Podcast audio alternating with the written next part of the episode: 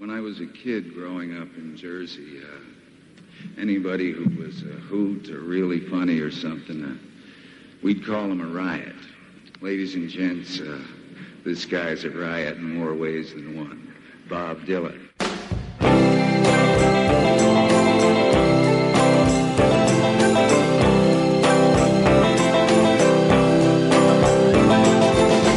This is Pod Dylan, the show that celebrates the work of Bob Dylan, one concert at a time. Proud member of the Fire and Water Podcast Network.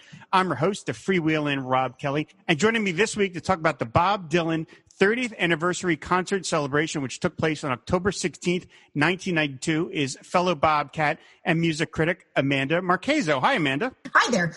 Hi. It's great to have you on the show. Thank you so much. I'm really, really excited about this. This is a huge honor for me. Oh, well, thank you. Yeah, I am really excited to talk about the show. As anyone, I mean, it's even become a joke across the uh, guests of Pod Dylan that I do talk about this concert quite a bit and that I attended it. But it was a big moment for me and my Bob Dylan fandom. And since we were, uh, if you're listening to this the day the episode drops, which is the 17th, we are just one day off of the 28th anniversary of this concert. Uh, and uh, that, that that the whole notion of uh, how many years it's been since this concert took place is gonna is gonna play into uh, a discussion we're gonna have later on in the show. But before we get to all that, I mean, Amanda, I have to ask you, how did you become a fan of, of Dylan's work?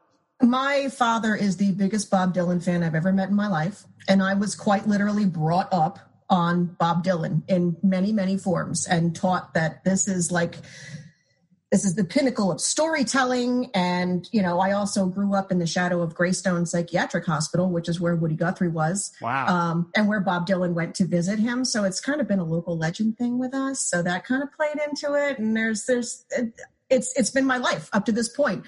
We watched this concert on uh, a recorded pay per view when I was, you know, way, way a lot younger than I am now. and it was like a family affair. We had to sit down and watch it. So, I mean, what did you? What were your memories of when you watched it? Did you like it? I mean, you were a young kid. I mean, were were what were some of the? I mean, we'll get into it as we get into the songs. But sure. I mean, like as you're with a, you know, as the case with a lot of kids when their parents are sort of forcing something on them, they're kind of like, oh, I don't, nah. Oh yeah. What, no, no. Did you you liked it? I absolutely loved it. I, I never felt my parents never really forced music on me. It just became part of your lifeblood, like they fed Gotcha. you like like dinner. You know, like Right. we watched. It was just around. It was. We, my parents, one of their first dates was going to see the Woodstock movie. So we watched Woodstock Wow. whenever it was on PBS uh, growing up, like a family thing. We had to sit down and watch my dad's, you know, uh, Joe Cocker impression. And it became like a, it was a, it was a thing. This was kind of that thing. We sat down and watched it. And, and I was, you know, in my teens. So I was all grungy and flannel wearing. So Eddie Vedder being on it with Mike McCready was amazing Mm. and he did one of my favorite Bob Dylan songs. So it was it, there was there was enough in it that hooked me as a kid, but it was still also everything I loved growing up. Like I, there was not a single person on there that I couldn't have named at the time, except for Oh. some of the backup band. Right, right, right. So, um, did you go out and end up getting some Dylan albums on your own, or go going to see him in concert on your own? No, they were always in the house. So I, I honestly have never been to see Bob Dylan, and it's a, a Oh, sticking wow. point with me. Yes, I'm in my 40s now. I don't, you know, I don't know how much time I have left, and then coronavirus hit and screwed everything up. So it's uh, it's it's something I've never rectified. And he's played he played at Waterloo Village a few times, which is you know 15 minutes from where I grew up and where I live now. And uh, my parents have been to see him multiple times over there. So it's it, it's just one of those things I have to rectify before I die. Absolutely. Well, like I said, we can all hope that this will be wrapped up sooner rather than later. And then Bob, I'm Okay, sure. Bob, it, it's kind of like uh, the groundhog with like, you know, the announces spring. You'll know that COVID is really over when Bob Dylan resumes touring. Because Exactly. When he, when he comes out, he comes Yeah. back out into the light. can you imagine the reception he is going to get the first concert back? How loud that's Oh, God. going to be? I That hope you're- I'm there. yeah. Oh man, you'll be able to hear that from wherever you are, no matter Oh, where you will. You absolutely will. Yeah, that's going to be crazy. So, all right, well, that's uh, that is really cool. Do you have a particular favorite era of Bob of, of the stuff that you've heard? I don't because I kind of skip all over the place. Okay. And I also like a lot of the stuff that people don't find as appealing. You know, like I love Nashville Skyline, and a lot of people don't like Nashville Skyline, but that's one of my top albums of his. Yeah, what's wrong with those people? That's- I don't what's- know. What's But that you about? heard- but you've heard that though, right? Like people Yeah. really get into that. They're like, I don't like when his voice sounded like that. okay, well, you know. Oh, okay. yeah, all right, people, fine. fine, fine. So, well, all right, well, that's very cool. Like I said, well, we're going to talk about this concert as as I've mentioned ad nauseum. I was there. Um, it was the second only. This the only the second time I'd ever seen Dylan live. The first time was at the uh, David Letterman 10th anniversary show, uh, where he only sang one song, where he came out and did like a Rolling Stone with that Yeah. huge band. And so this was my chance to see him. Now, obviously, this was still not a full Bob Dylan concert, but I was hoping to get a couple more songs than one that I got out of the Letterman appearance. And this was a huge thing. I mean, it's it's hard to remember now because again, it's 28 years ago. But getting tickets for this thing was like impossible. This was just this was like the uh, the Hamilton or something. Or, you know, was Right. moment, like everybody wanted to go to this thing, and somehow my father, through a friend, uh, who was a business associate in New York, managed to say, oh, I can get your son and, and his friend. I brought a friend of mine from art school tickets. And uh, we were like so lucky. Now, of course, as I, again, as I've said, they were, the tickets were so high up. I don't think we were in U.S. airspace anymore. but nevertheless, we got to go. And I remember just getting the tickets was this crazy piece of spycraft because this guy that was getting them was in New York and we were in, you know, we're in, we were in southern New Jersey, so we're two hours away from New York, and he couldn't, you know, it wasn't like he could come down to get them for uh, drop them off. So he said, "Look, I'm going to have them by five o'clock." Uh, on Friday at the end of the day, and uh, I'm going to drop. And it's, that's the night of the show. And Yeah. I'm going to I'm going to drop them off at a friend's shoe store which is still going to be open at like six o'clock on a Friday night. So you have your son go to the shoe store, and it was like practically like I had to give like a code word. You know, it was like it's a cold day This for is the way- pontooning. You know, This is the way all great stories start. yeah, it was nuts. You know, and I was so afraid because we're driving all the way up to New York. I was so afraid that something's going to go wrong. You know that like we're going to get there and the guy's going to go, "What are you talking about? I don't have any tickets." Right. Or the store's going to be, you know, it's going to be like the end of the Blues Brothers. We're we're going to get to the thing. It's going to say back in five minutes. You know, yeah. You know? So I was just stressing out, but nevertheless, we got there. We went up to the counter. We said, "You know, is there a is there an envelope here for a Rob? Kel-" Oh yeah, here you go. Great. And so it all worked out, but nevertheless, it was just a terrifying experience. So anyway, we get there, we get to the thing, and we're hearing about oh, there's going to be other artists there that aren't even. There was already T-shirts printed up, and there's like oh, there's going to be some people here that aren't even on the T-shirt yet because they were added at the last minute. So it had this incredibly exciting thing of you just know what you were going to hear. So basically, what the show is that Amanda and I are going to do, we're just going to go through the songs and we're going to comment on each one of them. Some are going to obviously inspire some longer commentary than others, but we're going to go through the whole the whole list. And uh, as I was mentioning to Amanda off air, um, for the longest time, I could find no official record of the five songs that were performed before the pay per view kicked in. For years, there was no record of this because they don't appear on the, the, the CD that was released. And I, for many years, I thought, did I imagine those songs? I don't think I did because I was there, but I could not find any record of them. And it drove me crazy. Then I finally, I finally did. I found one website that lists uh, the genuine Bob Dylan 30th anniversary celebration DVD, which has a bunch of extras and includes the pre-broadcast song. So finally, yes, these things do exist. So the, actually, the first song was "Got to Serve Somebody" by Booker T. Jones, and Booker T. and the MGs were the house band. They were the backup band through this whole thing. So what was now? You've seen these, right? Because do you have you seen these performances? These I have five? not seen these performances, and, and the funny thing is, is I think I bought, I bought my dad the DVD, and I've Okay. never watched it with him. Okay, I it's on, tried- it's I on went on- two. I went on this thing to try and replace like Live Aid and stuff, like stuff Hmm. he had on VHS, which is destroyed from him watching it over and over again. I think that was one of the ones that I got him, and I've never watched it with him. These are I, I know that they exist, but I've never seen them. All right, I, am going to go through these really fast. So I said it was Booker Booker T. Jones doing "Got to Serve Somebody"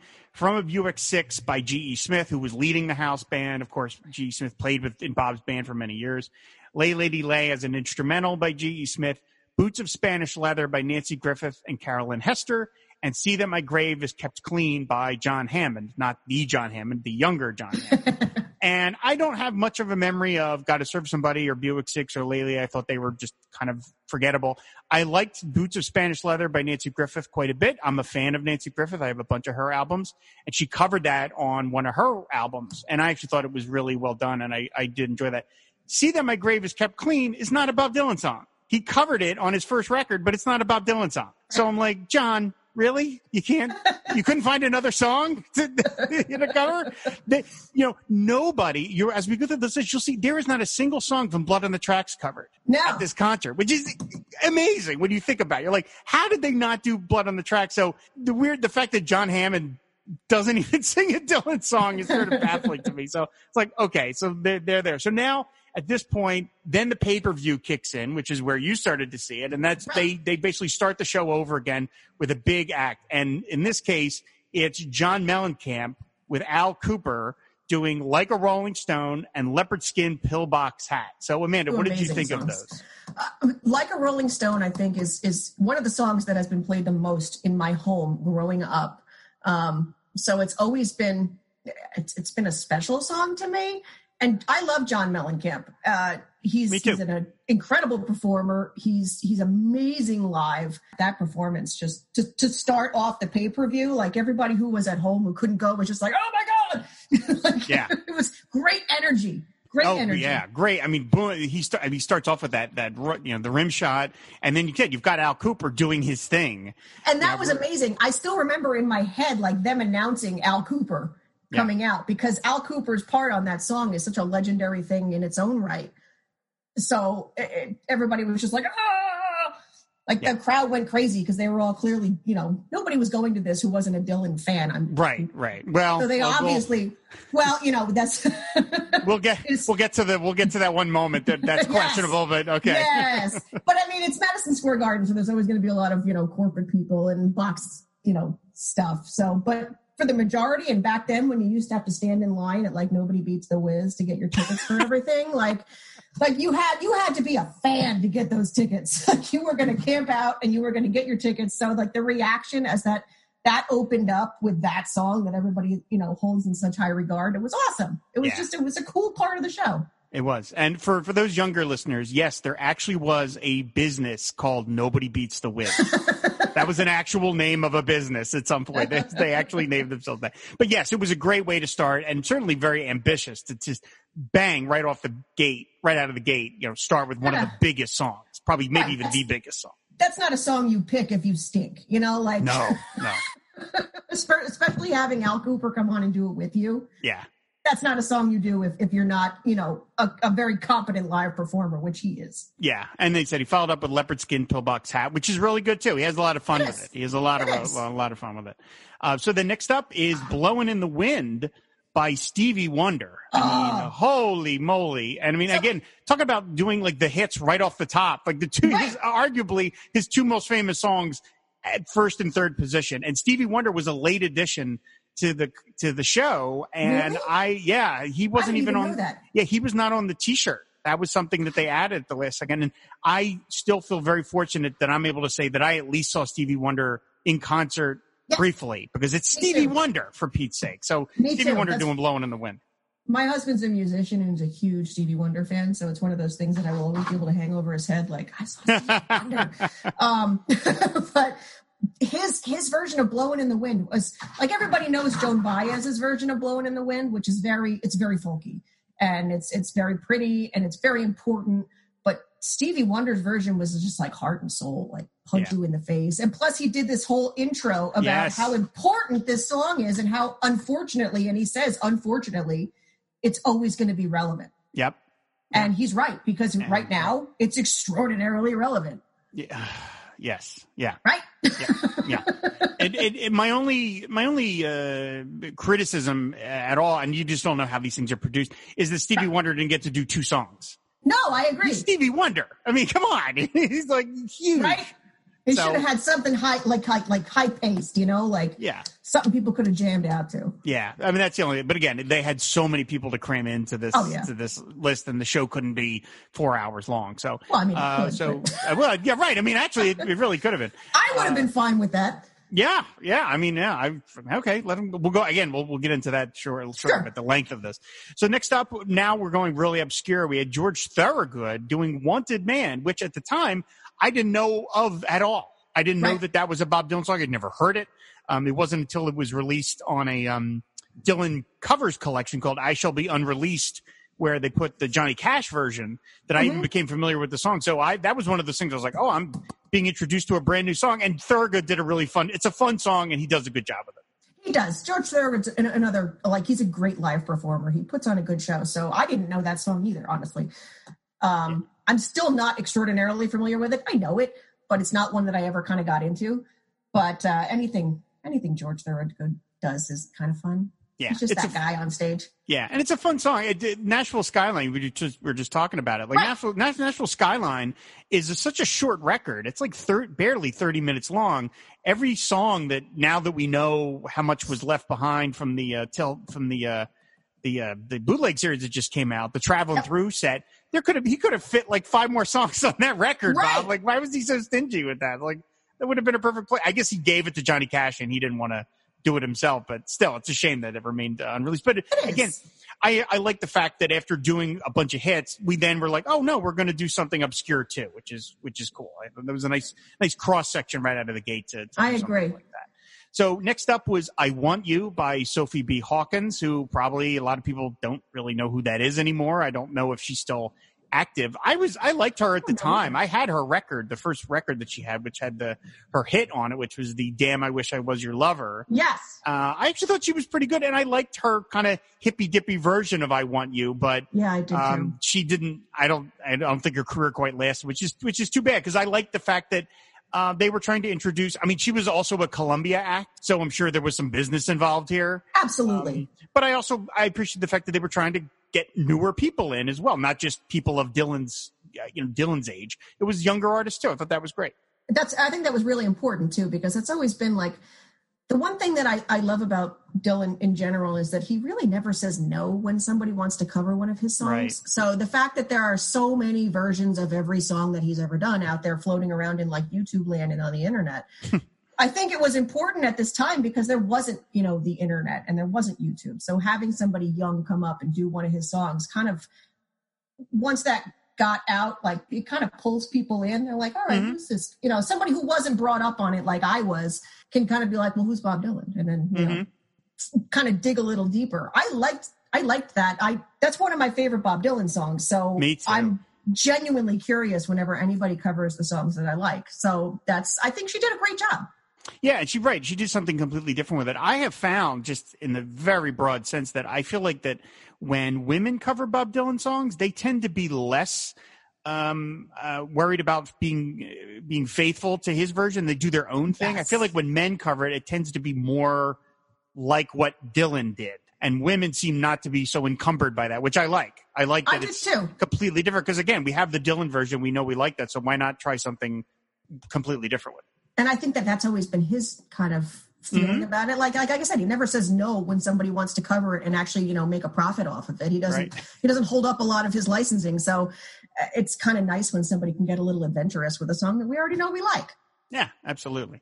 Uh, so next up, "Foot of Pride" by Lou Reed, which was again, I feel so fortunate that I get to cross You've got to say Reed- Lou, Reed off my list. That I got to. I mean, he's no longer with us, unfortunately.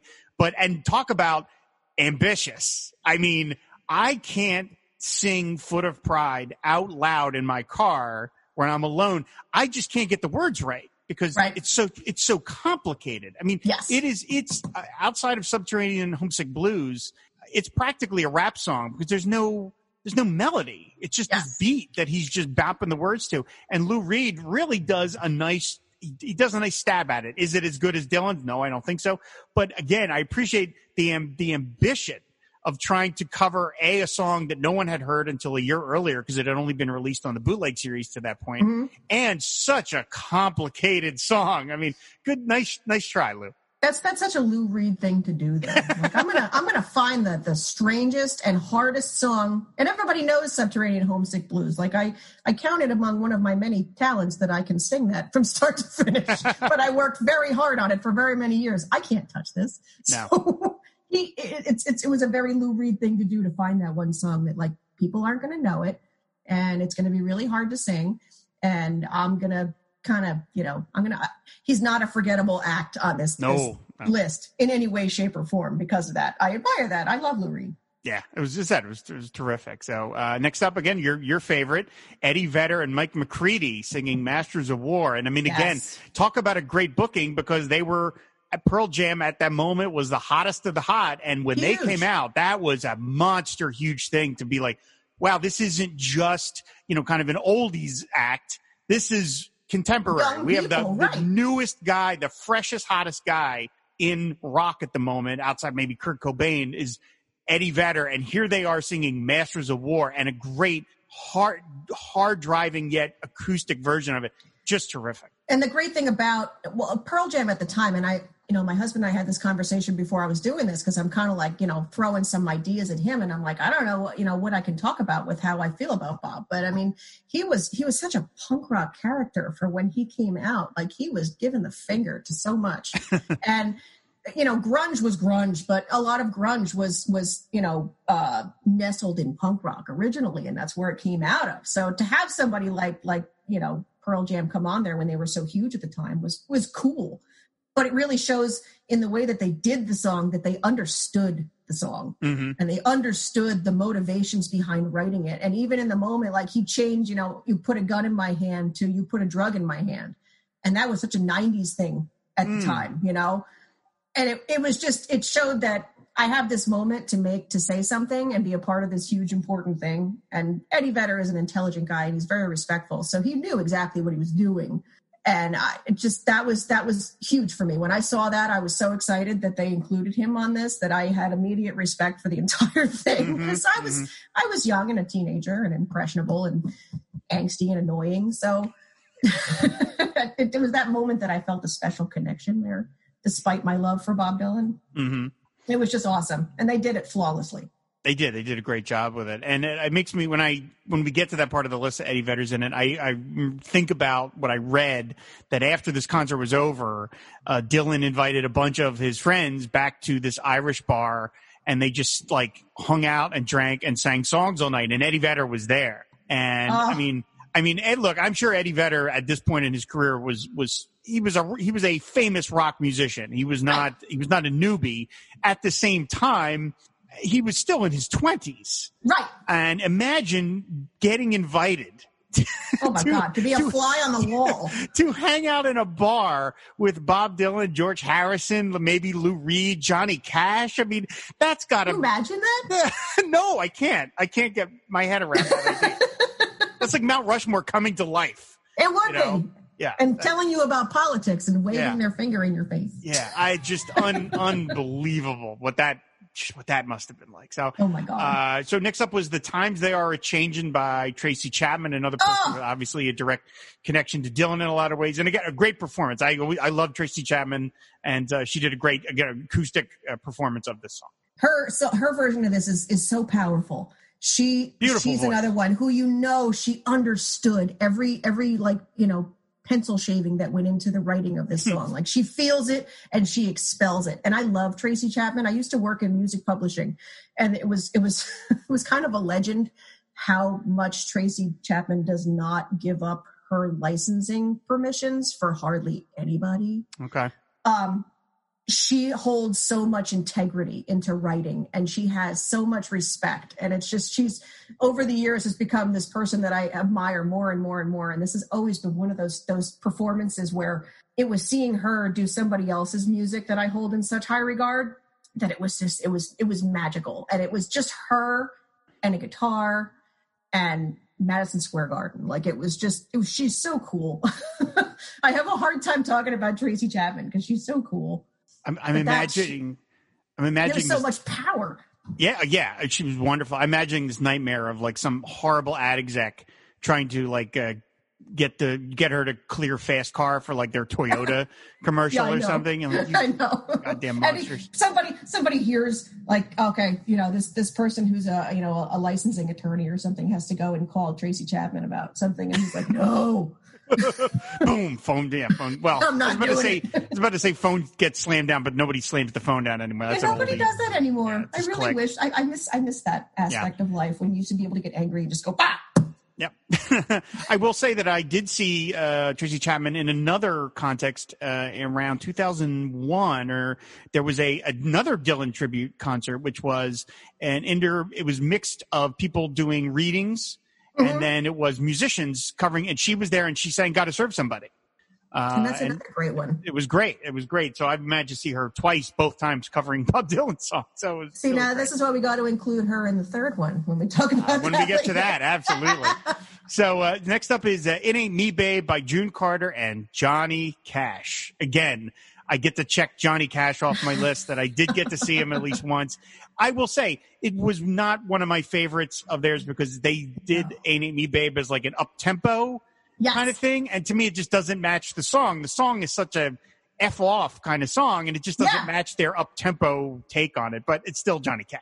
but I kind of respect that. You know, they tried to take it in a different direction. And and I loved Kris Kristofferson's intro to this. Do you remember Yeah. that? He's talking about Johnny Cash and the first time that he met Bob Dylan, and Yep. Bob walked around him like a big tree and looked up and said, "Yeah." Yeah, Like that's you like you get that picture in your head, and then, then you know you understand that friendship moving forward. You know, until, love that. Johnny passed away. I love But that story. That's good. that performance yeah exactly you pictured you know bob dylan walking around him and he was so johnny cash was so big like he was Yeah. so tall but uh that performance I, it's it's one of my favorites only because it used to make me crack up how loud june carter was like she was having such a good time and just didn't give a, a, a rat's ass about anybody else. Like she was singing with Johnny and they're singing a Bob song and it's a big deal and there's a huge crowd and it wasn't a great performance by any stretch of the imagination, except for their energy. Their energy was so so like palpable. It was awesome, but Yeah. it they were not. It was not good. uh, so this is obviously the country part of the show because next up was Willie Nelson uh, singing "What Was It You Wanted," and again, I appreciate that because it's a more recent song. It's off of "Oh Mercy." And he did a great, nice, you know, Willie Nelson, perfectly spare version. But I, again, I like that it's they're moving. I mean, this this concert obviously is going to lean very heavily on the '60s uh, and a little bit in the '70s, uh, although actually not very much in the '70s. But I like that Willie Nelson does something more recent. That's cool. Like I like they did that. Willie Nelson is like listening to Bob's new records, which I enjoy. Yes. I love Willie Nelson. He can do no wrong in my book. It's not one of my favorite performances, but I always like that he picked a later song. He didn't pick something that everybody would know. Yeah, right. And it's not a it's not a country song. You Right. would you sort of imagine that that Willie Nelson would kind of go for something obvious and pick a country tune, but no, he decides to do something from Oh Mercy, which I thought was really cool. So I thought that's that a was cool album. yeah, that was great. Uh, and then next up was Kris Kristofferson, uh, who of course co-starred with Bob in Pat Garrett and Billy the Kid, doing Mm-hmm. "I'll Be Your Baby Tonight," which again is a country song. This is Kris Kristofferson doing straight up a country tune, and it's fun. It's a it's a fun kind of drunken kind of just, uh, and it's got the, got the pedal steel and everything else. So I I liked it quite a bit. I like that one as well. It's not it's not one that I you know I go back to a lot, but it's it's when I play the album through all the way, you, you get to that song and you're like, oh, he was great. He was so good at that. That that entire performance, start to finish, with his little his little tidbits in there. I I admire him. Absolutely. So, uh, and then next up was Johnny Winter doing an ear splitting version of Highway 61 Revisited. And I guess the whole Another thing, Another favorite song. uh, the, oh, right. The another, the thing about Johnny Winter was that he was a guitar guy. That was his Yes. big, that he was all about guitar solos. And so this thing was basically an excuse just to rock out and just to do, you know, all that kind of thing. They- he sings the words, but I think he's kind of like, let me just get to the guitar parts. I think that was Eh. really the, the motivation for covering the song. Exactly, and it was such a cool take on it too, because everybody knows that song because of the slide whistle. You know, I used Right. to play that in the car, and it used to I used to have it on loud, and it would scare the hell out of my kids, like when that comes through the speakers. exactly. So to hear to hear somebody who's who's such a like a, a masterful guitar player just come in and take that song over was, and he took it in a totally different way. He totally rocked that song out. Yeah, I remember being in the hall and being like, I could barely understand what he. I, I knew the words because I knew I could tell. I could hear the refrain, Highway 61. I was like, oh, okay, but it, I couldn't hear anything because it was so loud. exactly. But that's but that's that's him. Like that's Yeah, why it right. was so Yes, cool. that's what Johnny Winter concert must be like. Uh, so next up is Ron Wood from the Rolling Stones doing Seven Days. Again, a, an obscure song that had only been released on the bootleg series to that point. And again, I, I like he that was a song that Bob did, wrote and composed during the Rolling Thunder Revue, performed it a couple of times and then just basically forgot about it. But I always like that song. It's a fun song. It's and uh, song. yeah, nice to, nice to hear Ron Wood, uh, you know, somebody from the Stones uh, doing a Dylan song. and it's not somebody who you would think you know like he i it's one of my favorite songs on this entire like if you go through the cd you know start to finish as far as you know great songs on, that were done by other people this one's one of my favorites because he just did a he did an awesome job with this it's a it's got high energy and his you know his work on it is awesome and he's actually a really great vocalist he's not you know a fantastic vocalist but as a live performer he's great he does solo records, right? I'm, yeah, yeah. Okay, all right, yeah. So yeah, it was that was really cool. I get it. He's obviously long-standing friendship with with Bob. I mean, we just mentioned him in the the show last week about Hearts of Fire. He's in Hearts of Fire for, for Pete's sake. So obviously, him and Bob uh, go way back. So uh, next up, now we're going to quiet things down. Uh, we're going to go to acoustic performance, just like a woman by oh. Richie Havens. I, I know you have a lot to say about this. One. Oh, I have an emotional connection to this song. This is literally one of my favorite songs, period, like top five in my entire life. And it's this exact version of it because it's a beautiful song the way Bob do- does it. But I'm a huge Richie Havens fan in general. I'm absolutely, positively fascinated by the way he plays guitar. And every guitarist I know, I constantly ask them, like, how does he do, like, what, why does he do that? Like, why does he do that with his thumbs? Like, um, but he just took this song in a completely different direction and you felt it so hard like he, when he says please don't let on that you knew me when the way he says please like there's just so much in that and it it it floors me to this day if i am in a moment where i'm completely melancholy i can put on that song and it's just like all right i understand the world again richie havens was a beautiful human being um, and he he really put that forward in what he did it was a wonderful vocal performance. I mean, like yes. the the strength of his voice really comes through. I, I'm not that familiar with him outside of some of his '60s work, but uh, I mean, man, he really. It's one of those things where um, just by the sheer power of the performance and the personality, he was able to really draw the audience into where they're focusing on just the guy and his acoustic guitar all the lights are out. The spotlight's on him. He sit. I think he was sitting too. I don't yeah. think I remember. He wasn't even standing up. But yeah, just that kind of yeah, that kind of just concentrated thing of of doing the song in a way you hadn't heard before acoustically, and just again the the, the tenor of his voice was so powerful, so strong that it was really really quite breathtaking. Because I said I didn't know that much about him, and you couldn't help but really focus in and he said he drew you in so it's a, really one of the standouts of the whole concert. It's one of my favorites. I was just waiting until we could talk about that real quick. So. Yeah, it's it's my terrific. favorite. Yeah, it's terrific. So and the next up was When the Ship Comes In by the Clancy Brothers and Tommy yes. Makem. Uh, again, they you know they kind of obviously really lean into the, the sort of Irish sea shanty ishness of When the Ship Comes In, so it's perfect for them. I I this is an I don't mean this as an insult to the Clancy brothers who have this marvelous history, but I right. don't I don't think of them as anything other than that anecdote that Bob tells in No Direction Home, where I think it's Tommy Makem is the one who goes up to him and he's like, you know, Bob, no no no mercy, no peace, no quarter. And Bob's just like, yeah, yeah. or, no, he goes, right. Yeah. That's what, like, that makes me laugh. So, or that story. And that's what I think of when I hear of the Clancy brothers and Tommy Makem, but they do a nice performance of this, of this song. They did. And it was, it was very, it was very, you know, folky in a completely different direction. And I, I love that, you know, they come out and say, you never heard Dylan with an Irish accent. Yeah. Right. And go into it. It was, it was, it was great. It's a beautiful version. That's another one of my favorite performances because it's it's such a peaceful way to do that track. It's it's it's got a lot of, of goodness in what comes out of it. The way that they did it was, you know, I, I like the fact that during this show, and I wish that people would, you know, that I wish that it would happen again. And we'll talk about that later. Mm-hmm. But uh, it's mm-hmm. it's everybody got to take these songs that people know and put their own spin on them. And it's everything that you know musicians love to hear about Dylan anyway, being covered a million different ways. But it was live. You know, it was all in one place, and I I'm jealous as hell that you were there to see it. yeah, it was said it was it was great. I, but I was I was making a list uh, a couple of uh, I don't know a couple of months ago. Uh, my girlfriend Kelly and I were working, and we were just we got on the subject of concerts, and we started talking about who have we seen. And I was able to rattle off all these names, and I was like, "Well, that's really all one concert." It was like Eric Clapton and uh, Lou, Lou Reed, Steve Young, uh, Stevie Wonder, and the, the the, Clancy brothers. And I was like, "God, that was all just one show." Like, yeah. know, I really yeah. a big list on here. Uh, so then next up was un- unfortunately uh, the, the the bum note of the evening where oh, Sinead, Sinead. Sinead O'Connor came out and got booed uh, and booed pretty heavily. And she, instead of singing the song that she was planning to sing, which I believe was "I Believe in You" from Slow Train Coming, uh, she did her a cappella version of "War," which she had done on Saturday Night Live, I think, just a week earlier, which is yep. where she ripped up, the, the, picture, picture, of the picture, Pope. Picture of the Pope. Yeah. okay. um, I, I I'm, I'm going to set aside the criticism of singing the war thing. I don't know if that was really the great, the right, the attitude, the right, right to, um, reaction to have to to what happened. But I also have never been booed by thirty thousand people or something. Or well, it wasn't, hold on, let me take that back.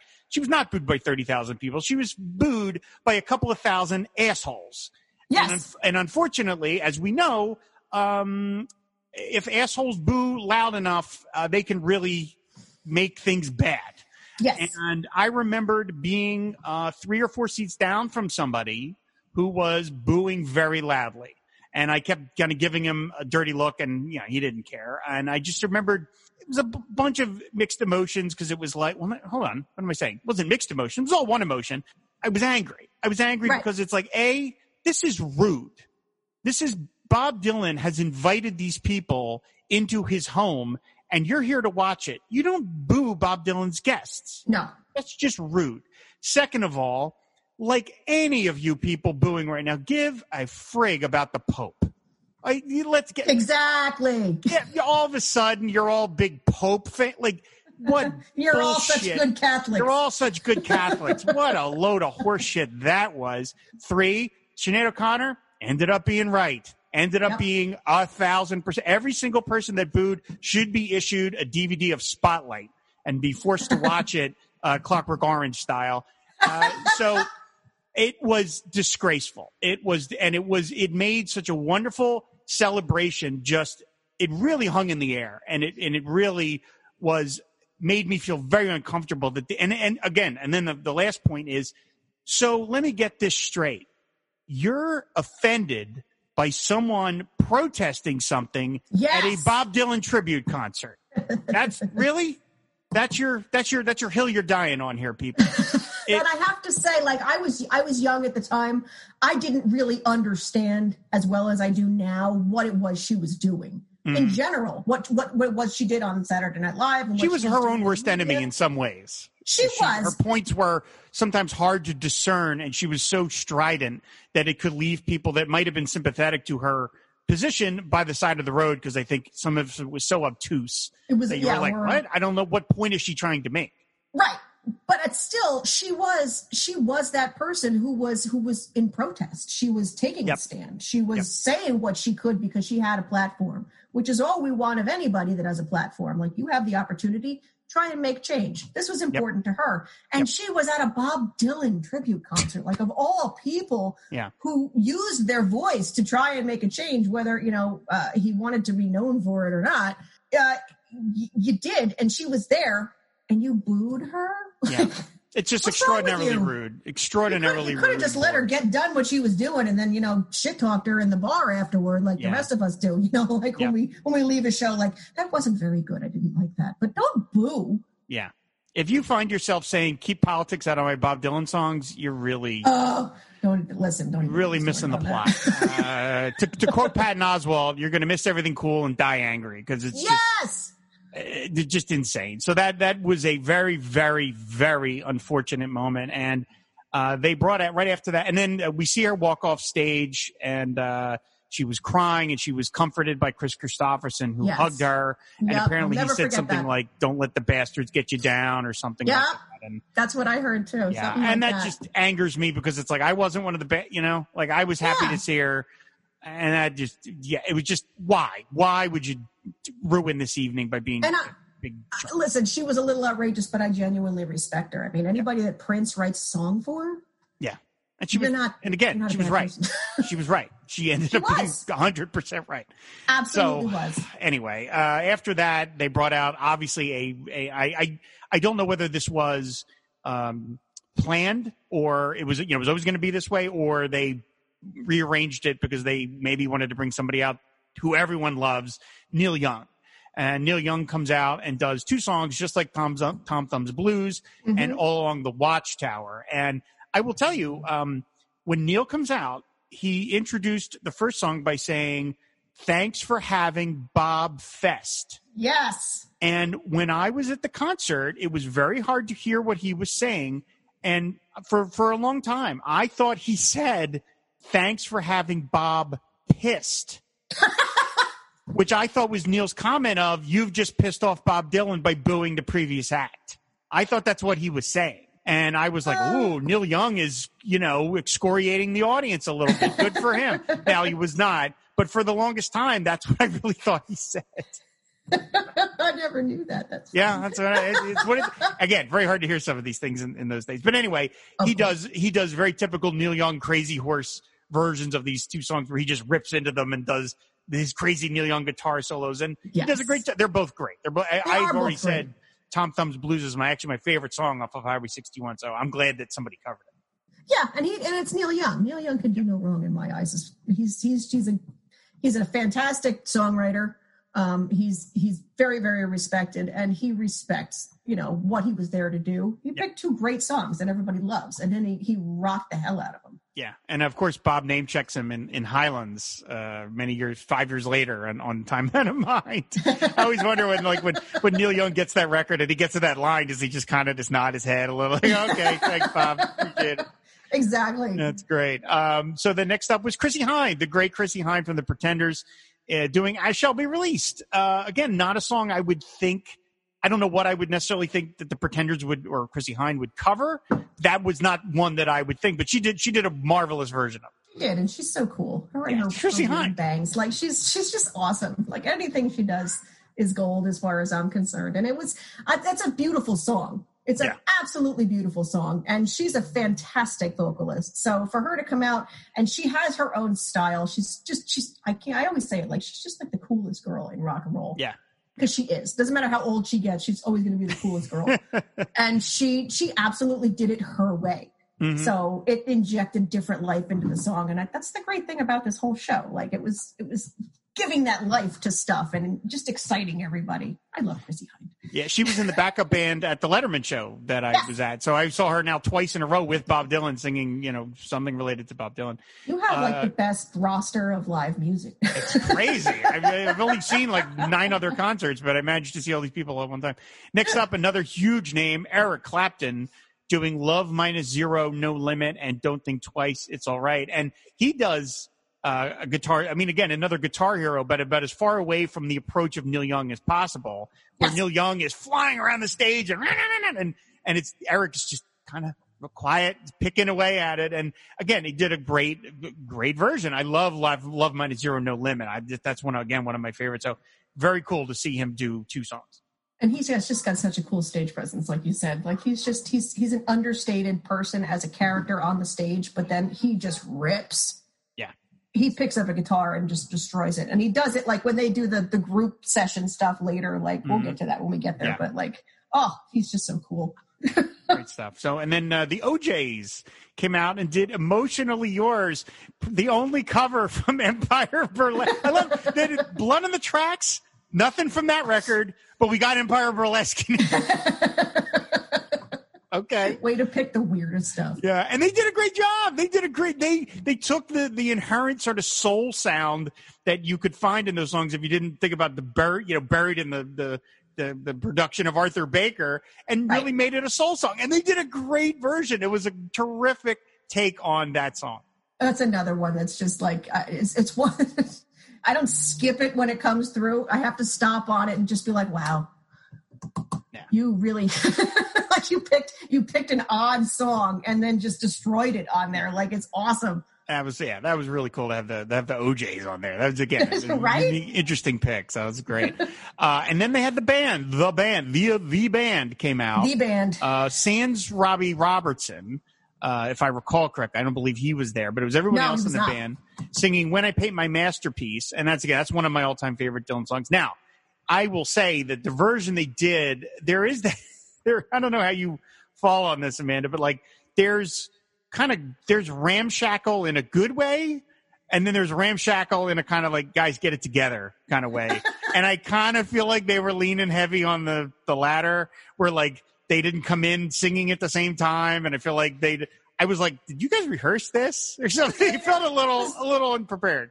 It was later in the show. There might have been really good craft service, you know, beer station in the back there. So it, it was it was definitely a little it was a little messy, but it's the band, you know. It's the like, band, right. You you see that and you're like, I'm seeing the band. Yeah, That's another right, one. You never, you have the, the you can say that. Yeah, I, you know, I saw, I saw that. Saw the I band, even though they retired in the last waltz. I still managed to see the band. Amazing. exactly. Who else can say that? Yeah. All right. So then next up is my all, not only my favorite performance of the night, it is my favorite Bob Dylan cover, period. And that is You Ain't Going Nowhere by Shawn Colvin, Mary Chapin Yes! Carpenter, and Rosanne Cash. I, anytime I am in a bad mood, which is a lot, I put this on and it cheers me up. It is so one, first of all, You Ain't Going Nowhere is um, on my top 10 Dylan, favorite Dylan songs of all time. The one from Greatest Hits Volume 2 specifically, because he rewrites it, because of course he Yes. and they sing that version and they each sing a verse apiece and then they collaborate on the the fourth verse and it is just an a absolute wonderful upbeat happy celebratory version of this great great song and it's it's one of the songs and I mentioned this on the episode we did on the song many years ago at this point is that to me, You Ain't Going Nowhere is one of the songs I like to play for people who are maybe not Dylan fans, but say, oh, well, he's, you know, he's a good songwriter. Right. yeah, well, course, and they, as kind of like maybe like a sideways, you know, backhanded compliment of like, well, he's not good at that other stuff, but he's a songwriter. well, okay, but the lines in You Ain't Going Nowhere are almost gibberish. I mean, a fish that walks and a dog that talks. I mean, ooh, ee, ride me high. They- you know, it's not, we're not doing Desolation Row over here. But to Right. me, the, the joy that he's trying to convey of someone who is anticipating their their their better half coming is so palpable in that song that it makes me happy and they Yes. did a perfect version of it and i again it is my all-time favorite dylan cover It's it's gorgeous, and and the funny thing is, uh, Shawn Colvin at the time was, you know, she was kind of doing something.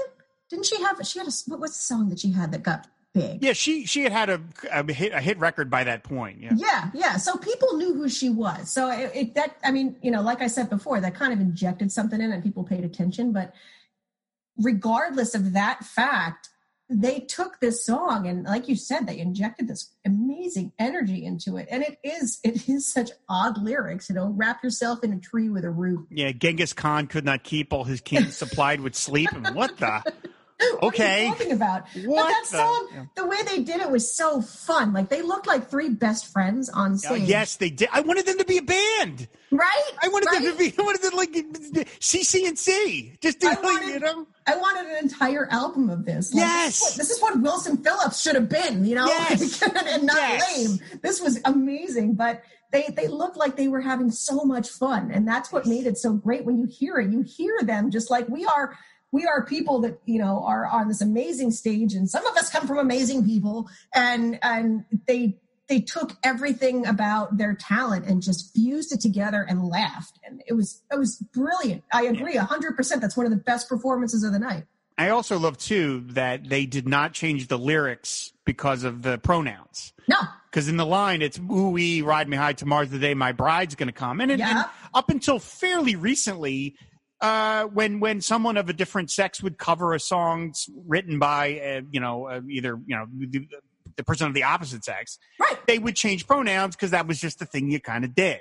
You know, Ma, Papa, you've been on my mind, or Mommy, you know, whatever. But I like that they didn't do that, and it's like, who No. cares? Who cares? What difference Exactly. does it make? What, who cares? that's not what it was about you know Right. if somebody's going to hang on that minor detail who Well, the people And you that know what? booed Sinead maybe it's applicable yeah. so well yeah that's true Yeah, that. that well i hope that it made them angry then Uh, yeah, there you go. So, but it was great. Yeah, my my buddy and I, that when we left the show, we were like, we those three need to be Crosby, Stills, and Nash. Like they just need to be, you know, Carpenter, Cash, and Colvin as a band.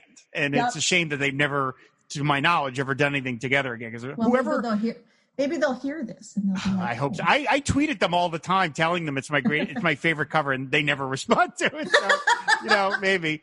But uh, yeah, I it's I, I don't know whose idea it was to pair them up because I wouldn't necessarily think you would. I mean, yes, Rosanne Cash was kind of a country act, and Mary Chapin Carpenter, but Shawn Colvin was, and so I don't know whoever had that idea. Good on you because it was yeah marvelous. Just I hope marvelous. they're really friends, like in real life. Oh, life. I hope- they I like they like go out for you know a couple of pints and have a good time. That'd be great. That'd be awesome. Next up, uh, now talk about a name. I got to see a Beatle. I got to cross a Beatle off my, my bucket Ah. list. George Harrison doing If Not For You and Absolutely Sweet Marie. Two songs that I, I mean, at the time, um, I didn't really know that Harrison had a connection to If Not For You. It wasn't until the bootleg series came out and there's that version where he's playing slide guitar. Mm-hmm. Obviously, it's a song that meant a lot to him, and him and Dylan have a sort of a personal connection. But it was cool to hear him sing, you know, a, a, a more obscure song. I thought that was yeah. really. Both are relatively obscure in terms of the Dylan canon, so that was cool. And again, it's George Harrison. a man can do no wrong. If not for you is a song that I really genuinely like. Like I love, I love Bob's vibe in that song and the way that he did it. And George took it, you know, as everybody did that night. They took it their own way, and it was so totally George Harrison. But it was still that great song that I loved. Um, I I have a hard time talking about George Harrison because there's not a darn thing he's he can do that was, that yeah. was that's wrong or bad or anything. Like he everything he does, he just shows up and you're like, oh well, everything's fine now. He's George, George Harrison, man. Yeah, he's George Harrison. He's wearing a, he was wearing a giant purple dress jacket. I don't. Remember I remember that. thinking, where does one get? I guess if you're George Harrison, you want a giant purple suit coat, you're going to get one. You know, I mean, it was, it was like it was like Barney Grimace purple. I mean, it was like as per, it was Prince purple. I mean, it was amazing. So I hope yeah, that still was, exists. Oh, I hope so. It was just amazing. Again, it was just amazing. So next up, another Wilbury. This time we got Tom Petty and the Heartbreakers doing two songs, "License to Kill." Again, obscure choice, very much, uh, yeah. uh, very appreciated, and then a totally rocked out stoner version of "Rainy Day Women" number twelve and thirty-five. Again, uh. they you know talk about bang bang. George yes. Harrison followed by Tom Petty and the Heartbreakers. Wow. I love Tom Petty and I sincerely miss him being on this planet. like he's that was one of the biggest losses in the world is when he left. Yeah. Because he was he was another one. It was just so cool. Like he really appreciated what he did and what he had and to to come and obviously him and Bob were friends because yep. you know the Wilburys but um, and he sounds like him. So, you know, it's, mm-hmm. I've always listened to Tom Petty and been like, there's no way you didn't like admire the hell out of Bob Dylan when you yeah. were, you know, figuring out your sound. But Rainy Day Woman, I don't know if it was, that was never released as any kind of a single or anything. On oh, I think it was. Side, wasn't it? Oh, I think was it was. It? Yeah, I think it was a single. Yeah. But it's just such a, it's, I love listening to that song to this day because of all of the, the, the stuff that was going on in the background. Like everybody's just like banging on whatever and laughing hysterically. yeah. Like it's it's that song has amazing energy in itself. So to hear Tom Petty do it, it was just so cool. Like he's he he totally and then he rocked the hell out of it. Yeah. Well, yeah, and we know that that Mr. Petty enjoyed a enjoyed a joint now and again. So it's probably very personal. exactly. Very personal connection to him. Uh, and then uh, Tom Petty stayed on stage to do a duet with Roger McGuinn from the Byrds to sing uh, the Byrds take on Mr. Tambourine Man, which again was a huge hit, a massive hit. Yes. Uh, certainly the more famous version of the song than Bob Dylan's version. And it was great. It was just, again, another legendary performer. And you know that Tom Petty loves Roger McGuinn. You yes. could see it on his face. He just looks like he's having the time of his life singing this song next to one of his heroes. It was really and wonderful. Roger McGuinn's a cool guy too. And I love the Byrds. I grew up loving the Byrds, and I, I, maybe it's because I knew how much of their catalog was Dylan songs or Dylan inspired. And um, I mean, we'll get to my back pages too, but mm-hmm. um, uh, Mr. Tambourine Man by the Byrds was one of my favorite songs as a kid. Uh, it's I love their version of it. I love you know Roger McGuinn and his twelve string. Uh, that that that sound that he gives to it. So it was kind of like a had to be. You know, if if Roger McGuinn did not show up, and and do at least Mr. Tambourine Man, I think I would have been really disappointed. Mm. But like I said, obviously uh, his connection to Bob and the other guys uh, is very strong because of the placement they gave him. I mean, he's yeah. the last act before we get to the big man himself. And one last thing I want to say about Roger McGuinn is one of my favorite things from the No Direction Home movie is his appearance in it, where he get he's got a guitar and he does an explanation of what he did to Mr. Tambourine Man to rearrange it. And I've said on many, many episodes of Pod Dylan, I don't understand music. I, to me, it's all alchemy. I just, I just don't get how people know what to, how it works. It just boggles the mind. And he does this thing where he talks about what he did to the song and he goes, well, you know, Bob gave me this song and I heard Mr. Tambourine Man and it's this kind of folky thing. And then he plays the version as it sounds the way Dylan plays it. And then he goes, and I decided to turn it into this thing with a different timing. And he just moves his hands on the guitar and he sings the same lines, but as the Byrds did. And you're like, yeah, it just, I was like, wow, it's like somebody just turned, you know, nickel into gold right in front of me. Yeah. Like, yeah. How did he do that? How did he know? It's, and yet he does it right live in front of the cameras. It was so amazing. He's uh, he's he's such an amazing person. I follow him on Twitter just because I like seeing the things that he posts. Like, I love that Roger McGuinn is on Twitter. That's fantastic. right. It's it's very and he's he's so he's so calm there. You know, like it's not. I follow David Crosby too. Completely different experience, but. Right. uh, but yeah, I, I, I love Roger McGuinn. He's amazing. He's an amazing musician, and and then I love that he does that. Like it's like he turned a knob and his sound his sound changed. You know, Yeah, like it's amazing, amazing. Uh, and then uh, George Harrison came out again to do the intro, and he does he does a very cheeky intro where he says some of you call him Bobby, some of you call him Zimmy, I call him Lucky. Uh, which I thought was great, and uh, you know, and I thought it was interesting that of the two Wilbury handles, he chose Lucky, he didn't choose the one from the third from the second album. He chose the first one, and he says, "Please welcome Bob Dylan." And then the big man comes out himself, and in classic Dylan understatement, what does Bob decide to lead off with? Song to Woody, a tribute to his own musical hero, Yeah. and a song a lot of people probably would not have known. And again, it was great. I mean, it was, but it was so exciting. I can remember just being electrified that all of this hype had been building up and building up, and now here's the man himself, and he decides just to come out with the acoustic and just do "Song to Woody." you know like what though? classic It's, Dylan. it is. It is. But it, it- and you know because I know that you know Bob Dylan. Like that's how important Woody was to him. Yeah, yeah. If he's going to be memorialized in this massive concert in like the greatest arena in the world, uh, he's going to come out and do a tribute to Yeah. him. Like that's that's such a Bob thing to do. And if you don't love the man, you don't get it. But if you do, you're like, well, that makes sense. yeah, right. When you understand the language of Dylan, you're like, makes total sense. Like, Exactly. Yeah, yeah, exactly. Uh, and then he followed it up with, "It's all right, ma. I'm only bleeding." And talk about relevant lines. No matter Yeah. what year Bob Dylan sings the line, sometimes even the president of the United States sometimes must have to stand naked. It gets a huge round of applause because it's always friggin' relevant. Yeah, it doesn't matter when he does it. And I really hope that this coronavirus thing goes away soon enough so he can come out and do it again. That would be great. Because I think people would hear it in a very Oh. different light today, and it would really energize people. Blow the roof off the place. right? Oh my god! Yeah, it would be amazing. We need we need Bob right now.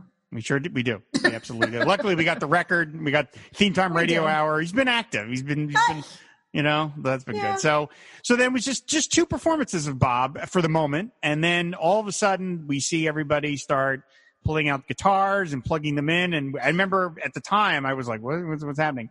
And then we get, I mean, could there be a bigger, I mean, maybe the last waltz in terms of the sheer star power of the collaboration of this. And we get My Yeah. Back Pages being done by Roger McGuinn, Tom Petty, Neil Young, Eric Clapton, Bob, and George Harrison. I mean, this is the closest the universe ever brought us to a Wilburys concert. We had three fourths of the living Wilburys at that point, and they do the only thing I can say about it that I don't. It's not the greatest version in the world. It's No, a little it's understated. It's a little pat. Uh, I, to me, the best parts about it are the guitar solos by Young and Clapton, which Oh, are, of Clapton course, on polar opposites in terms Yes. of their style. But it, nevertheless, you can't get over the thrill of it's it's these guys singing the song all together. It's amazing. It's incredibly amazing. I mean, it, it's I'm I'm again I'm jealous of you.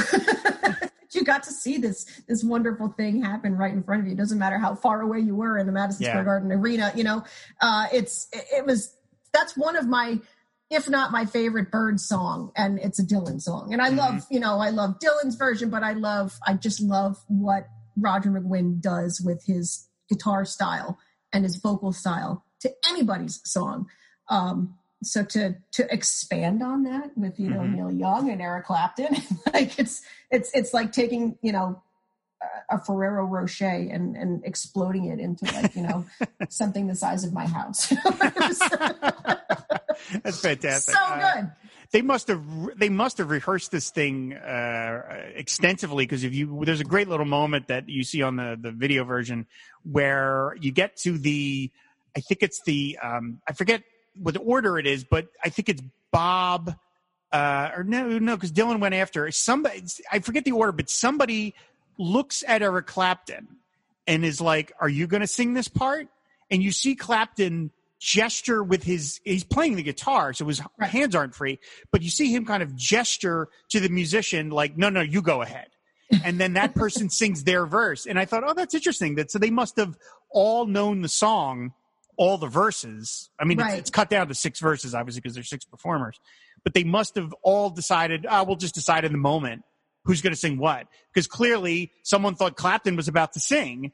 And this person is like, I was like, no, no, you go. Okay, all right. I just love the looseness of that. I thought that was great.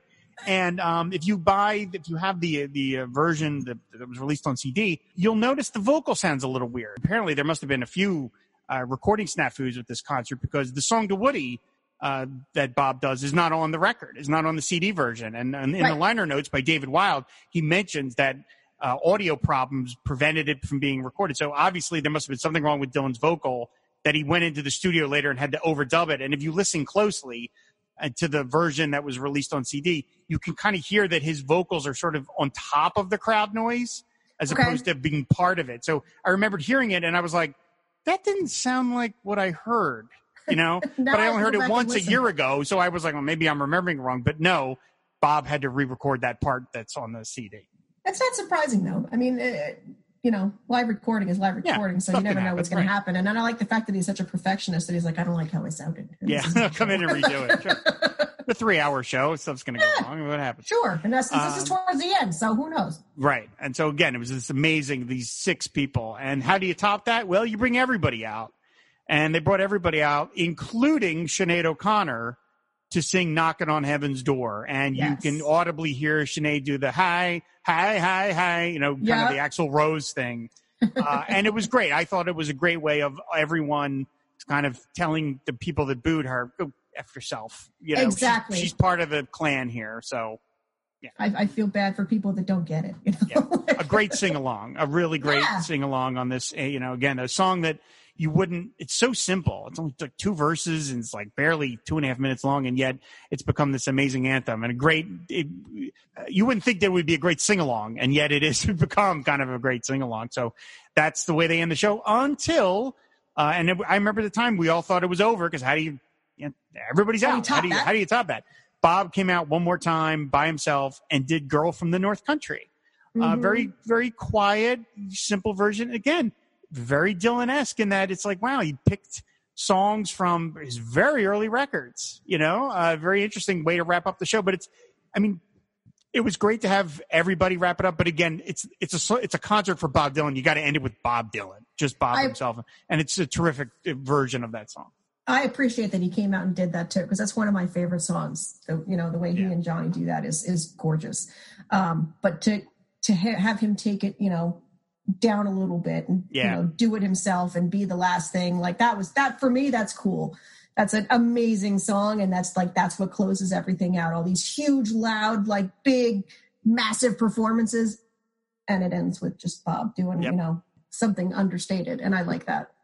And it's really the only time I can think of in the last, really since the Never Ending Tour, where Bob has performed acoustic. Really, Yeah. I mean, he generally has always been with a band, and this Yeah. is one of the rare times he's out there just by himself singing his songs acoustically. And so that was the show. Now, uh, in legend, apparently that Elvis Costello was planned to be there, but there was problems with his visa, and he couldn't get, couldn't get into the Wow, I country. didn't know that. I, I've heard that story. I don't know whether it's true or not, but I've heard it from a couple different places. Not that that means it makes it true, but I've heard that surprise me. story, which is I think what you couldn't. What, what? Come on, it's Elvis Costello for God's sake. I, t- I totally could have seen Elvis Costello there. Yeah. Absolutely. Now, in, in, in terms of performers that I wondered why they weren't there, and you know, I mean, obviously coordinating all these schedules must have been a nightmare. Sure. Uh, it must have been like a you know making the Avengers movies for Pete's sake, having to schedule all these people. But the three performers, I always wonder why I weren't there. Jackson Browne. Jackson Okay. Browne was a huge Dylan fan. I remember he entered Right. he he ended an interview uh, with Rolling Stone once talking about being asked about his influences, and he went through this person, and he goes, "But it really was Dylan," and he talks about some other people, and then he literally ends the interview with Dylan, Dylan, Dylan three times, and I'm like. All right, I guess he's a fan. So I was a little surprised that he was not there because you would think that would be something he would have done. Joan Baez. I was surprised that Joan Baez wasn't there. Their, Yeah. their their connection is so strong that I was surprised with. And then the other name is Bruce Springsteen. Uh, we all know Bruce Springsteen's a Dylan fan. I imagine he was probably very busy. Uh, he's Bruce Springsteen, but that's Right. those are the three names that I was like, eh, I, that would have been. I mean, not to complain. This country's already amazing, but those are the three names that kind of jumped out at me as like, that's. I wonder if they tried, they couldn't get them or whatever. But those are those are the only. Are there anybody that you had sort of could have imagined would have been there at the time? You you make a very good point with Springsteen, um, and I hadn't really thought about that, and especially with like proximity, like he you know he lives across the Hudson River, Right. so Springsteen doing like Tweeter and the deal. Monkey Man or something. right. he would have picked something obscure too, you know. Like he's he's a big you know Pete Seeger fan, and and he's he's fair. He understands folk music, so I think he would have picked something that and and blown it out of the water. But you know, the time that it was, it's very possible that it just didn't line up for him, and he was probably Yeah. upset about it. I can't I can't see him not being disappointed that he wasn't there. Yeah, yeah. Like I said, imagine coordinating this thing must have been just a logistical nightmare. I'm Uh, I I don't know like wh- why wasn't Arlo there? Mm, that's true. Yeah, Arlo Guthrie. Yeah, yeah, yeah. I don't know. He's he's you know he's, number one he's Woody's kid, and they're also I know that they were friends. Yeah, Arlo and Bob are Um, friends. Yeah, absolutely. Yeah, yeah. I, I follow Arlo a lot, so um, I, I was you know wondering about that one. And Joan Baez is a great is a great uh, suggestion as well. And I have to wonder. I've always wondered what their relationship is nowadays, and maybe it was just like her being like, eh, you know, I don't feel like it. You know, yeah. I mean, if you, when you see when you when you when you see her in these movies, in No Direction Home or the uh, Rolling Thunder Revue, she always has this kind of sly grin on her face, like it's like, Right. all right, let's talk about Bob again. Yeah. exactly. So I have to I have to wonder if she was just like, yeah, I don't. You know what? He doesn't need me to be there. I respect maybe him, so. and it's fine. But uh, you know, I, I I have to wash my hair that night. Could be. Absolutely. So anyway, it was an amazing show and it, you know, it helped cement my love of Dylan because it was introducing me to all these performers that had been inspired by him and loved him. And it was an amazing event. And even though it was marred by that one moment, um, I, I'm still so grateful that I got to, that I got to see it. It was just, Very just an incredible, incredible experience. So and even I don't even think that it was marred by that event. Like I think that that event at that show is kind of appropriate in a lot of ways. It's never going to be forgotten. Like people No. have been talking about it ever since it happened, and it, it has sparked a lot of you know debate. Like this is literally what Bob was doing when he started, and everybody booed her for it. Like ew. yeah, I will. I will say, okay, yeah, that that's fair. I would say it, it's in retrospect, it isn't. I will remember though at the time Yes, walking out, was a buzzkill and walking out, and it was a buzzkill. It really Yeah. was. You walked out like, what the, you know, you Yep. really did feel very frustrated. But yes, as as time, of course, has marched on, and, And now we can look at it and be know, like, look at it and say, yeah, it was an unfortunate moment, but you know, it ended up being playing into the legend of Sinead O'Connor and and and even the idea of protest music. It's like, yes, of Yes. course, Bob Bob Dylan's, uh, you know, descendants metaphorically are protesting and they're being booed the way Dylan was booed right. 30 years ago, you know, that Right. kind of thing. So, Right. okay, speaking of 30 years, uh, I had I had this notion, uh, it occurred to me that in 2022, Bob Dylan will have been performing for 60 years, and which is insane. And Bob Dylan, of course, is still out there doing it. Yep. Uh, COVID aside, he's still out there doing it. And I thought to myself, well, Columbia Records or Sony Music, whatever the hell they're called, for 2022 should do a 60th anniversary concert celebration. Why the hell not? The man has only put out, what, another half a dozen records since then, most of them being really good. So Yeah. what the hell not? So I had mentioned this occasionally, uh, I think on, on the show, just as a, as a, as a joke. And then a couple of weeks ago, I just put it up on Twitter as just like, a, Hey, here's an idea. What does everybody think of that? Well, so I put it out on Twitter and then I put my phone down and I had dinner and then I go back to Twitter and my mentions exploded. People really ran with this thing and I, it made me so happy that so many people had so many ideas for this thing. And this, I mean, I, I added uh, David Wild in my tweet because, of course, as I mentioned, he wrote the liner notes to the 30th anniversary. And I was like, you know, hey, David, you could write the liner notes to the 60th anniversary. And I actually apologize for blowing up his mentions because it was just like, boom, boom, boom. I mean, it just went on and on and on. And it was, it was amazing. It was really exciting. So what I decided to do to wrap up this episode is that, um, maybe to try and put this energy out there into the world, I'm going to list some of my favorite suggestions from the Twitter feed uh, that we got for performer and song. Some of you didn't follow the instructions because some of you just listed performers.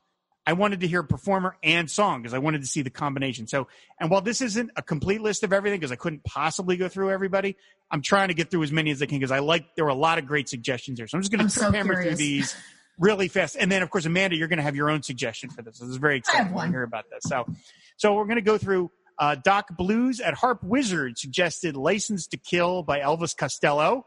Yeah, finally getting him in there. And uh, "You're going to Make Me Lonesome When You Go" by Miley Cyrus. And she covered that song on a tribute album or a benefits record a couple of years ago. And I think those are both great suggestions. I like Miley Cyrus, and I thought she did a great cover of that. And again, nice to have a newer act in there. So I thought I like both those suggestions. That's good. That's good. And she's, you know what? She's had a lot to buck against being how she Sure, came yes. up and who her dad was and everything. So for her to come out and you know and do a Dylan tune is, is just it's cool. It's Yeah, cool. cool. I, I applaud. Yeah. Uh, Henry B, of course, has been on the show at Gonzo3249, suggested Grace Potter singing I Shall Be Released. Nice. Um, right? Quiz Kid Donnie Smith, which is one of my favorite handles, Quiz Kid Donnie Smith. Uh, at Donnie Quiz suggested Stuck Inside of Mobile with the Memphis Blues again by the Old Crow Medicine Show. That's Uh, cool. which- that's a nice That's one. cool. I like that one. Uh, the good luck for them remembering all the words, guys. Uh, John W. Lays at Ella How I'm, I'm going to massacre some of these Twitter handles at uh, Eli Yahoo five seven three three. Dhani Harrison doing if not for you. Nice. I love that. like that one, John. Thank you. Uh, Sue at Sue My Ass Off. Yes. Uh, Jeff Tweedy doing Simple Twist of Fate. That's cool. Cool. Uh, the musician Nina Ricci suggested "Don't Think Twice, It's All Right" for herself, and she provided Oh. a YouTube link of her singing the song. So Nice. nice, nicely done, Miss Ricci. I appreciate that, and she did a great cover. You can listen to it on on YouTube. I'm gonna go It's a- find that. I'm yeah, that down. very very nice. uh, Matt Simonson, who's been on the show at Matt Simo9, says Jerry Lee Lewis doing "Goodbye Jimmy Reed," which Is he still doing anything? I I don't know, but that's a great idea. I love that That's idea of him, Yeah. of him rocking out on Goodbye Reed. and then on the complete other end of the spectrum, Eminem doing Subterranean Homesick Blues. You know what? It, it I kind of think that that would be really really fun. amazing. That would be. He's got to aw- have like a great backup band that would just rip on that and then let him do the vocal on that.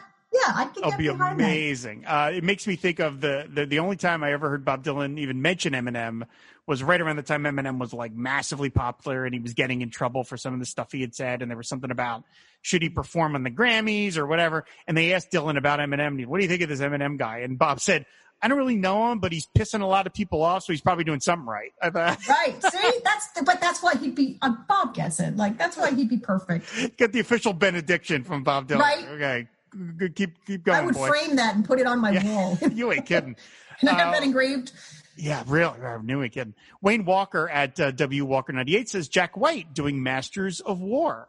That'd be really cool. We know Jack White and Bob are f- friends. That would be great. I'd I'd love to see that. Yeah. Yeah. Uh, Michael Zendelman at M Zendelman says the Chicks doing Mississippi, uh, which would be great. I That saw might the be Dix- fun. I saw the Dixie Chicks back when they were the Dixie Chicks in concert, and they covered Mississippi right after that rec- right after Love and Theft came out, and I they did a great version of it. So I think that's a great choice. I bet they could do that really well. I, I would. I would pay to see that. Yeah, it was really well done. And again, it was uh, you know t- talk about people got in trouble for protesting. Yeah, uh, exactly. the chicks. So They're good for them. perfect. Yeah, great suggestion. Mikey Sand says Dolly Parton singing "Don't Think Twice, It's All Right." Um, I don't know about Don't Th- I don't know about her doing that song, but I'd want Dolly Parton involved because she's Dolly Parton. Dolly needs to be there. Dolly is. She can do no wrong in my book. I love the hell out of that woman. She so should I sing really Jolene, his version, his Jolene. She has her Jolene song. a- He has his Jolene song. She do a duet. Yeah. Oh, there you go. Uh, Garrett Garrett Baker at Baker Road 1973 suggests Emma Swift singing "I Contain Multitudes." Of course, Emma Whoa. Swift should be there. She was on this show. She was brave enough. She was the. I think she's the first person to cover any song off of uh, Rough and Rowdy Way, so she should absolutely be there doing that song. Great suggestion. Right, right. Yep. Awesome. Jason Motz at Music Merc says Bruce Springsteen, Tweeter and Tweeter and the Monkey Man. Absolutely. Great. Um, KM Simonson 7 at KM Simonson 7 says When the Deal Goes Down by Bon Iver. Interesting. Okay. Okay. Yeah. All right. Matt Waters at Steer Your Way uh, says uh, to set things right between Sinead O'Connor and the Bob Dylan universe by inviting her back to sing Every Grain of Sand. Oh, that would be good. That'd be really good. That'd be. I. I as I said, got- she absolutely has to be there. She absolutely has to be. A, yeah. That's a great song, though. I wouldn't have thought of that. That's good. That'd be wonderful. Uh, Kurt Sidnor at Sidnor Kurt says Gillian Welch and David Rawlings singing Billy. That'd be interesting. Interesting. Yeah, the, the you know, yes, there was another song off the Pat Garrett Billy the Kid soundtrack. People don't remember that, but there was, and it's a great song. Uh, Gareth Buckle at Buckle fifty six says Norah Jones singing "Heart of Mine." Oh, I love her. That would be That nice. one, That'd be cool. John McCourt at the Real McCourt, Father John Misty singing "Tangled Up in Blue." Yes, simply because there need to be some blood on the track songs at this concert. Yes. I'm sake. surprised. No, but that's such a popular song too. Yeah, Like, why yeah. didn't anybody pick that? It didn't occur to me until like after the show was over. I'm like, did I hear anything from Blood on the Tracks? Like, mm, No. okay. I mean, I know I'm not going to hear anything from Street Legal, but for Blood on the Tracks, for Pete's sake, Yeah, but Tangled Up in Um, Blue is a huge song. yeah, that was huge. Chammy at uh, Chammy one five nine three four four eight three. Uh, What are those numbers? Jimmy Cliff doing a hard rain's gonna fall. Nice. Cool. I like that suggestion. Uh, Halsey, not the Halsey, at Sir Halsey says, listening to Street Legal recently with a 15 year old son whose name is Dylan, he remarked that true love tends to forget sounds like it could be a Taylor Swift tune. I'm up for seeing that. That'd be I'd cool. That, I'd I'd love to see that go. Yeah, that'd be great. I'd love to see Taylor Swift doing She's huge. She's Yeah, huge. Can you imagine that? Uh, Hugh Gillen at Hugh Gillen says Neil Young and Crazy Horse doing like a Rolling Stone. Okay. Yes. Right. Yes. Jack Scanlon at Scanman1453. I'd like to see Wilco perform Absolutely Sweet Marie. Oh, gorgeous. Yes. Be nice. Uh, Halvers at Halvers blog, uh, just to be left field. He also suggests, he or she uh, also suggests Twi- Taylor Swift, but this time singing most of the time. that would be really interesting. Yeah, it would. you know, she knows she loves breakup songs, so that'd be a good one. That's, yeah, yeah, yeah. Uh, at Modern uh, Kutuzov, Adele singing "Make You Feel My Love" makes a lot of That sense be because that was a big hit for her. Uh, Farouk at Farouk Tak Kusulu sixteen. Sorry about that. Lana Del Rey singing "Girl from the North Country." Interesting. All right. Russ Kelly at R Kelly NH. Paul McCartney singing "Roll On, John." That's nice. All right, it would be nice. It would be great to have Paul McCartney there. Obviously. Yes, it would. Uh, Russell Beresford at Squad Player. He says, This whole thread has entertained me. Bryan Ferry, I've made my mind up to give myself to you. Wow. I That'd be Bryan really Ferry. cool. Yeah. I mean, that's a great song, but yeah, that would be really cool. Uh, Mark H at FF Sake, uh, Sheila Atim singing Tight Connection to My Heart. I don't know who Sheila Atim Yeah, is. I'm not familiar with that one, but I'm going to look that up. I'm ready. but I love Tight Connection to My Heart. So yeah, let's get that in there. Absolutely. Again, more Empire Burlesque. Uh, C. McMarmots at McMarmots. Keith Richards doing Gotta Serve Somebody. nice. John Cunningham at Cunningham Whip. PJ Harvey singing Shot of Love. That'd be Pretty cool. cool. Which she covered. She covered, he Yeah, provided yeah, yeah. on YouTube. So Matt Schmitz at Twitty Schmitty. Mary Lou Lord. You're going to make me lonesome when you go. All right. Like that. too. Okay. Okay. That's fine. Uh, and then uh, my my pal Laura over at Definitely Dylan, she says, I would love to see fewer of Dylan's peers and more people that were influenced by his music. Give me Love artists from different genres, soul, hip hop, electronic music. Same with the songs. Yes. I would love to hear fewer straight up covers and more creative takes. Love it. Love it. Oh, love it. Love it. Co-signed to all that, uh, Laura. Absolutely. Dave Martin a Dave T800, the Indigo Girls singing Tangled Up in Blue. I love them. That's Todd a great Bur- one. Yeah, it is a great one. Todd Burner at Todd Burner. Tom Waits, Beyond Here Lies Nothing. Yes. Perf, that's such a Tom Waitsy title. Beyond Here. Lies Nothing. That would be Beyond Here Lies Nothing. Down the street, there's a window, a window made of glass. Yeah, that would be great. That's my wonderful Tom Waits impression. Mono Fuzz at Mono Fuzz. Parliament Funkadelic doing Rainy Day Women 12 and 35. Oh my gosh, that's brilliant. You're going to get a contact eye just from the performance. You know? That's brilliant. Oh, they would funk the hell out of that. Oh man!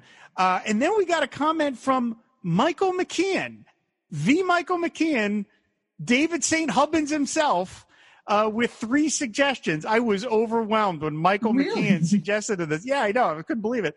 He suggested "Señor" Tales of Yankee Power by Richard Thompson, Okay, "Drifter's Escape" by Southside Johnny and the Asbury Jukes. that's cool. and Jokerman by Sarah Jarosz. If I'm sorry if I'm saying that last name correctly, uh, but wow! Like, first of all, I've seen your nice deep cut, Mr. Right. McKean, but uh, all very good suggest. And then I suggested to him that Spinal Tap should be there singing Wiggle Wiggle. I thought that would be appropriate. be great because yeah, That'd be nice. Yeah, what what else is that song about? Uh, so but yeah, that was amazing just to see Michael McKean on my my Pod Dylan Twitter feed. That was That's crazy. great. So, and then finally, uh, we got suggestions from David Wild himself, the, the man who wrote the liner notes uh, at Wild About Music. And he said, I think it should be all female artists. And I start with Alicia Keys, Emma Swift, The Highwomen, and uh, I Am Yola. I Am Yola. So uh, that was, uh, that was, that was all very interesting suggestions. So thank you, everybody. Uh, that was just, ama- I had no idea that thing was going to blow up the way it did. And so it was so cool to see how many people had such interesting suggestions and, and named people I've never heard of. So I wanted to go and look up who all these people are, and I looked up some coverage. It was amazing. So, so they should absolutely do 60th anniversary. Bob is still around. Unfortunately, we've lost Lou Reed, we've lost George Harrison, we've lost Tom Petty, we've lost Johnny Cash. But there are still so many great artists around. It would be amazing. So, Amanda, what is what was your suggestion for who should be at a Bob Dylan 60th anniversary concert? I love that. I love that somebody brought up that there should be, you know, there should be younger artists coming up, and I think Absolutely. that I think that now I do a lot of writing in the jam community, and and there's a lot of like that super jam that happened at the end, you know, where everybody comes out. It's such a huge thing on festivals and bring out all these bands and explode this thing. And I think that that should be something that they should really take away with, you know, like whoever they get, I think they should have super jams throughout the show you know like let's let's bring up you know this guitarist and this drummer and this vocalist and let's blow the doors off of this uh, you know amazing song that everybody thinks they know Let's get Miley Cyrus to to do something with Parliament Funkadelic. exactly you know like either either you're gonna shine or everybody's gonna be so weirded out and nobody's gonna care because it's gonna be fun so my suggestion now i and this is not jam simulated at all but i happen my husband sent me a, a version of flogging molly doing times they are a changing Oh wow. And it was absolutely gorgeous and made me really think like what if you know i, I would want to throw them up there as a little bit of flavor like you know modern clancy brothers you know Very cool. yeah, that would be really neat. That would be really cool. Yeah, it's that's my it, suggestion it- that, that's a great suggestion. They said Sony should straight up do this. yes Now, I mean, who knows whether we'll be doing concerts in 2022? I hope so for Pete's sakes. But I mean, they should do this because if there's anything to underscore how enduring Dylan's popularity is and how en- enduring he is as a man, that 30 years later, he's still doing it. Even after a 30th anniversary concert celebration, he is still putting out records. He's still doing Theme Time Radio Hour. He's still, you know, at some point again going to be touring. Uh, it would be, um, it would just be amazing. It would be amazing. So, no joke, Sony Music should do this. They should absolutely. A hundred percent. And what else are you doing right now? Because you're not putting shows together, so you Right. got lots of time Yeah, to sit do. Mm-hmm. down and work with booking agents and everybody else, and let's put this together and talk to Madison Square Garden, and then invite us. Yeah. I, oh, yes. I mean, you know, hey, So I got to get in, and I don't want to have up to. in the booth and do commentary. You know, I don't. like- yeah, right. I don't want to pick up my tickets at a shoe store. I want to like get a real ticket. All right, that's all that I ask Sony Music. That's all. I, and David Wild has to do the liner notes again. That's the Yes. other thing we have to do. Absolutely. So, so, all right. Well, wow, Amanda, this we went on for a really long time. This was a this was a huge part of Dylan's history, of my personal history with Dylan that I've always wanted to get to, and I've just never the the timing was never right. But then I thought, ah, the anniversary of the show, the 28th anniversary is coming up, and I wanted to talk with somebody that I knew could, you know, had a real background in, in music and had an appreciation for this show the way I did, and so I am just so happy I got to do this with you. So thank you so much for for doing the show with me. Thank you so much for having me. This has been so much fun, and I was so honored to do this. Like, I'm sorry if I get long winded on stuff, but this is. You've heard me, right? I'm, like, come on. literally what are you sitting, I'm sitting in front of a poster of Bob Dylan on my wall in my office here. Like this is this has been a real honor for me. So thank you so much for having me. Oh, awesome. Well, why don't you tell people where they can find you on the internet? I am. You can look me up at www.aperfectmessblog.com. All right, perfect. So again, thank you everybody for listening. If you want to follow the show, go to the website, fireandwaterpodcast.com. You can subscribe to Pod Dylan on Apple Podcasts, Spotify, Stitcher. We're always talking Dylan at pod underscore Dylan on Twitter. And then finally, if you want to support the Fire and Water Podcast Network, of which Pod Dylan is a part, please go to patreon.com slash FW Podcast. And there you can unlock various rewards one of which is to be name checked on a show of your choice. So a big thanks to Robert Ward, Steve Cronin, Harvey Bernstein, and Max Hutzel for their support of Pod Dylan. I really, really appreciate it, guys. It is, uh, it means a lot to me when we get a new Patreon supporter and we ask them, what show do you want to be mentioned? And someone says Pod Dylan. That just means the world to me. So thank you so much for supporting this show. So that's going to do it. Thanks everybody for listening and uh, we will see you next week.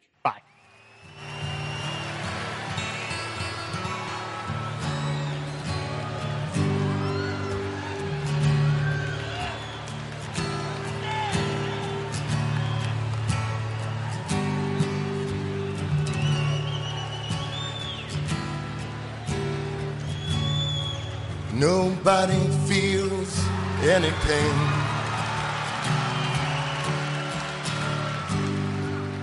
Tonight, as I stand inside the rain,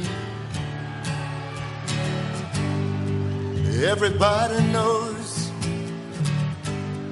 that baby's got new clothes. Lately, I see ribbons and her bows and the problems as they fall from her curls. Ah, she takes just like a woman, and she makes love just like a woman, and she aches just like a woman, but she breaks just like a little girl.